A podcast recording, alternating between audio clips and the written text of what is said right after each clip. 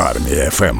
Як ми обіцяли, з нагоди сьогоднішнього міжнародного дня мігранта, сьогодні, до речі, 18 грудня і понеділок, з нами на зв'язок виходить представник української діаспори Павло Садоха, віце-президент Світового конгресу України у Південній Європі. Павле, доброго вам ранку. Бажаємо з України.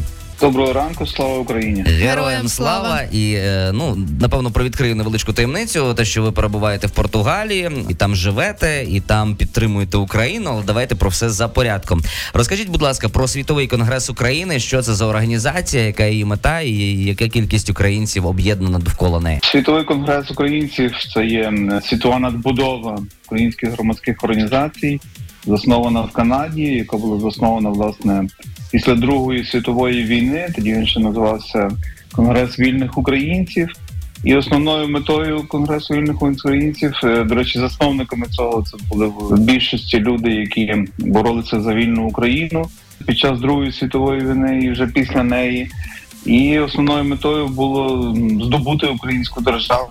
Що, що і сталося, так ну не завдяки таки конгресу е, світовому конгресу, завдяки волі і бажанню всіх українців, але фактично світовий конгрес зробив дуже багато для того, щоб пере- переконати світову спіль- спільноту, спільноту вільних країн демократичних, що Україна це самостійна держава і власне також багато зробив для того, щоб Україна, як вже незалежна держава, утвердилася на міжнародному рівні.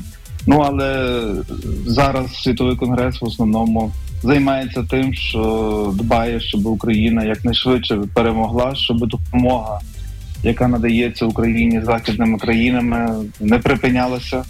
І ця, ця, ця робота ведеться майже щоденно.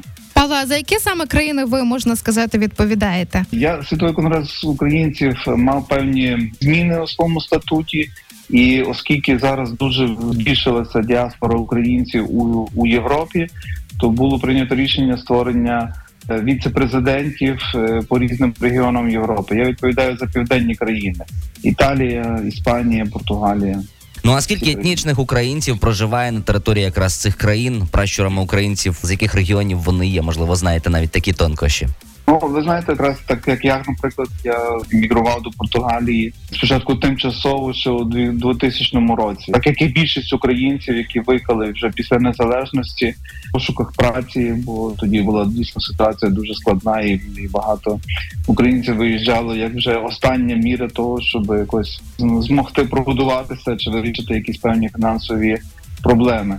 І власне ці країни Італія, Португалія, Іспанія були тими, куди було найлегше переїхати до е, минулого року, до загальномасштабної війни, так яку розпочала Російська Федерація. В цих країнах приблизно налічувалося біля мільйона українців.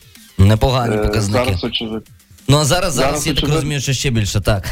Ну зараз, зараз, наприклад, в Португалії тільки за минулий рік, бо власне е, найбільш е, таким масовим переїзд українців були в перші місяці перших півроку початку е, загальномасштабної агресії. То тільки до Португалії переїхало 60 тисяч, в Іспанії 160 тисяч, в Італії здається десь 250, тобто ну в рази збільшилася ця. Скажіть, а з якими проблемами вони стикнулись при вимушеному переїзді? Як їх взагалі прийняло місцеве населення? Зокрема, там, де ви перебуваєте в Португалії, ви бачите, як португальці до наших поставилися. Ну, ви знаєте, дуже позитивно. Це була дійсно масова якась е, прийом такий. Ем, Ну, ми, ми знали, що португальці вони завжди позитивно ставилися до всіх мігрантів. Тим більше, що вони вже знали, хто такі українці, бо тут вже проживала велика діаспора до, до того, як прибували переселенці з України. Тут вже була 40-тисячна діаспора. Багато з українців вже мали португальське громадянство, були дуже добре інтегровані. Тому е, не знали хто такі українці, не було якогось культурного шоку, то більше, що українці є такі, такі самі європейці, як і інші е, народи, ну, які населяють Європу.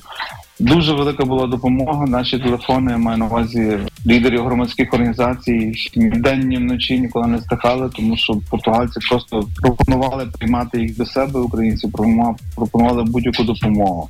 І власне завдяки і такій такому доброму ставленню, так розуміння тої проблеми, тої катастрофи, яка сталася з українцями, а також тим, що були прийняті відразу правильні рішення держави, не тільки Португалії, але в цілому по Європі були правильні рішення щодо е, документації переселенців, щодо допомоги, щодо надання житла. В принципі, цей, цей процес відбувся так без таких великих криз. І зараз вже на другому році можемо сказати, що фактично ця інтеграція переселенців пройшла досить успішно. Це ті фахівці, які досліджують це, це питання, підтверджують власне цю інтеграцію.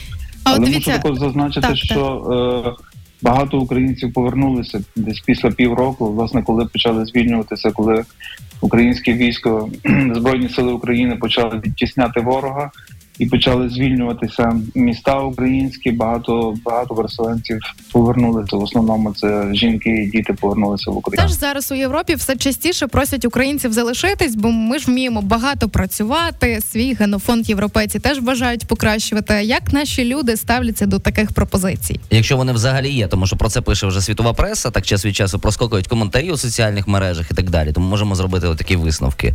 Ну, ви знаєте, ми ми мусимо подивитися також, ем, коли ми говоримо українські переселенці, ми не можемо говорити, що всі вони однаково думають, що всі мають ті самі перспективи на Україну. На жаль, ми мусимо зазначити також, що є багато е, людей з України, громадян України, які переїхали, і вони не так однозначно ставляться, наприклад, до, до російської агресії. Це є дуже сумний сумний випадок, і з тим якраз як світовий конгрес ми стараємося працювати. Ми створили велику мережу суботніх шкіл. Працюємо з тими українцями, тому що наша основна задача так зберегти національну ідентичність, свідомість цих українців, навіть якщо вони і очевидно, що ми розуміємо, що всі не повернуться. Багато українців, які тут вже знайшли, е, змогли застосувати свої професії, знайшли роботу, якийсь облаштунок влаштували то то є очевидні речі, так що Україна після перемоги також буде певний процес